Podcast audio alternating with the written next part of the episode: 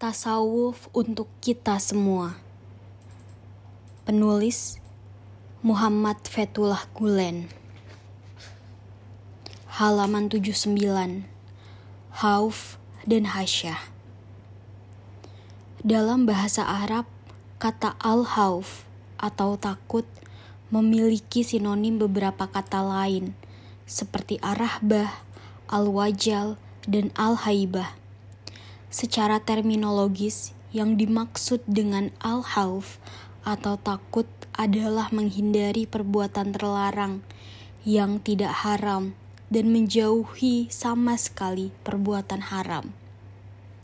Para sufi mengenal al-hauf atau takut di samping mereka juga mengenal ar-roja sebagai sebuah elemen penyeimbang dalam perjalanan dan menempuh suluk Al-Hauf atau takut juga menjadi ramuan penawar bagi setiap petunjuk dan syatahat yang diarahkan oleh pikiran. Karena hauf mencegah seorang salik tertipu oleh adanya jaminan keamanan atas dirinya, serta menghindarkannya dari dugaan-dugaan dan angan-angan kosong. Al-Hushairi berpendapat bahwa hauf adalah perasaan di dalam hati yang menghindarkan seorang salih dari segala yang tidak disukai dan tidak diridhoi Allah. Al-Kushairi menegaskan bahwa hauf sangat berpengaruh pada masa depan. Ia berkata, hauf adalah sebuah makna yang berhubungan dengan masa depan karena orang yang bersangkutan takut melakukan sesuatu yang tidak disukai atau takut melewatkan suatu yang disukai. Dan semua itu hanya dapat terjadi di masa depan.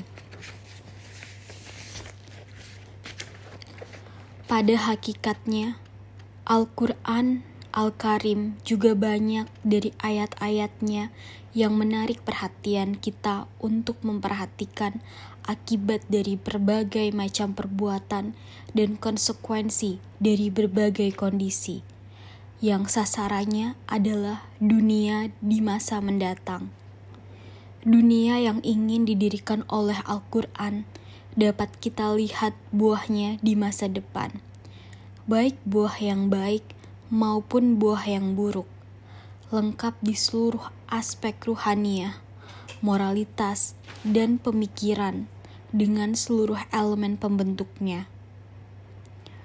Hauf akan menanamkan di dalam diri dan hati orang-orang yang memilikinya perasaan takut luar biasa terhadap konsekuensi dari segala hal di sepanjang hidup mereka ia juga mengingatkan mereka untuk meneguhkan pendirian mereka dan jangan menyimpang dari kebenaran, sebagai bentuk kekhawatiran yang muncul disebabkan berubahnya keadaan.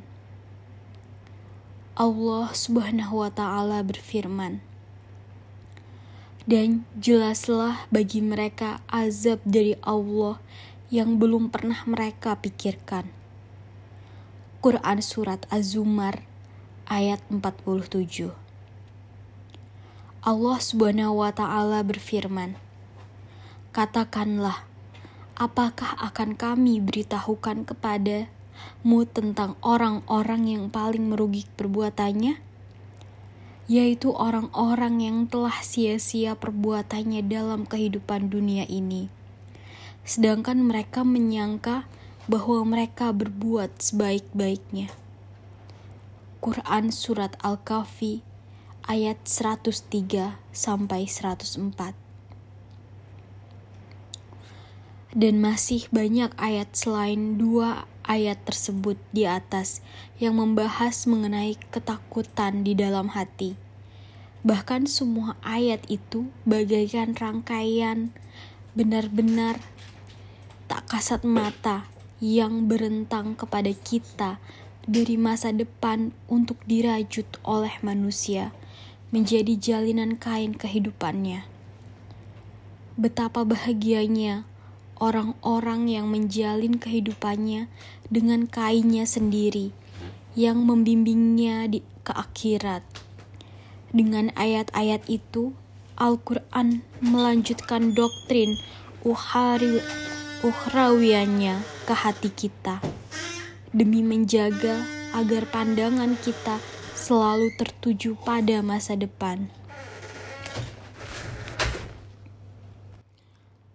Allah Subhanahu wa Ta'ala sangat sering menyampaikan dalam penjelasannya yang gamblang bahwa hauf adalah bagaikan cambuk kematian yang selalu mengingatkan kita akan kedatangannya dan menuntun kita agar menyadari bahwa ajal senantiasa mendampingi kita. Cambuk ini sangat mirip dengan bentakan seorang ibu yang meminta agar anaknya segera kembali ke dalam pelukannya yang hangat.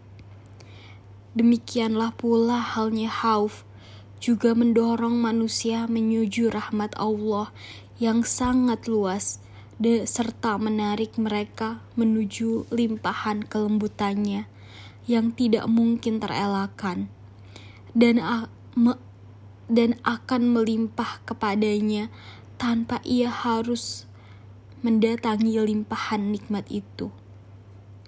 Itulah sebabnya setiap perintah yang bermaktub di dalam Al-Quran selalu dinaungi oleh hauf dan hasyah.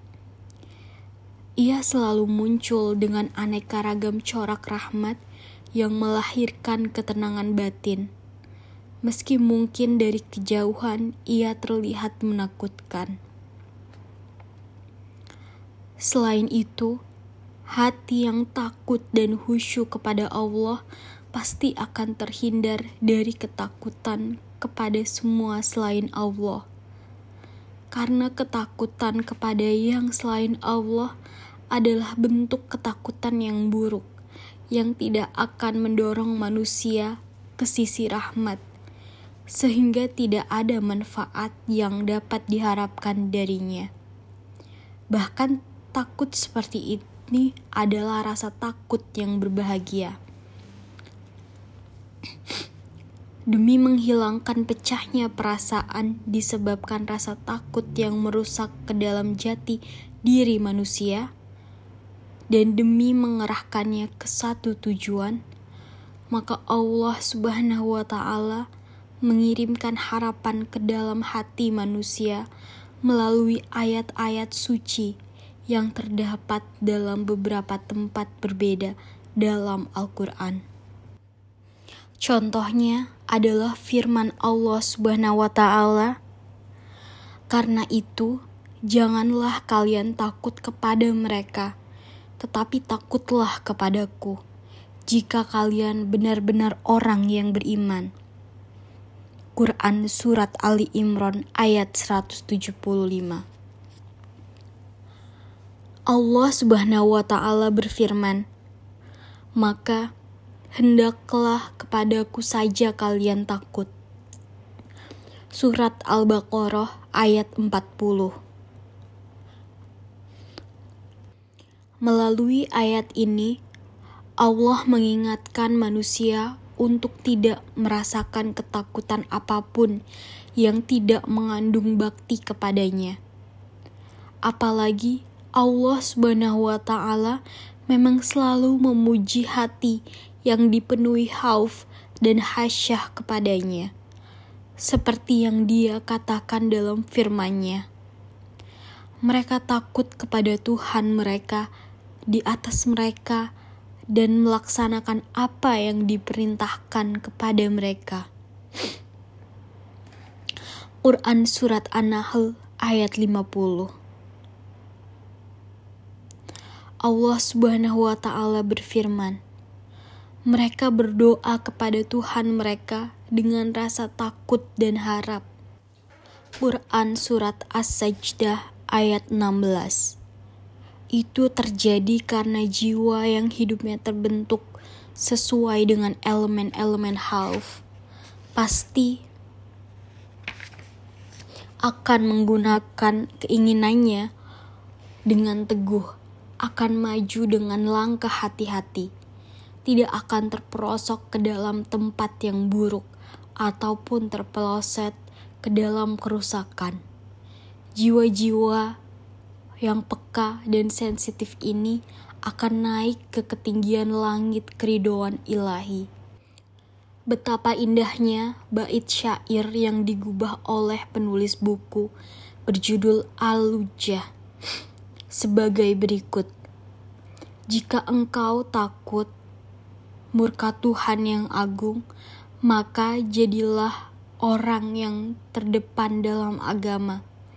Karena pohon tidak akan tegak berdiri di hadapan angin kencang, kecuali hanya dengan akar yang menghujam ke dalam tanah.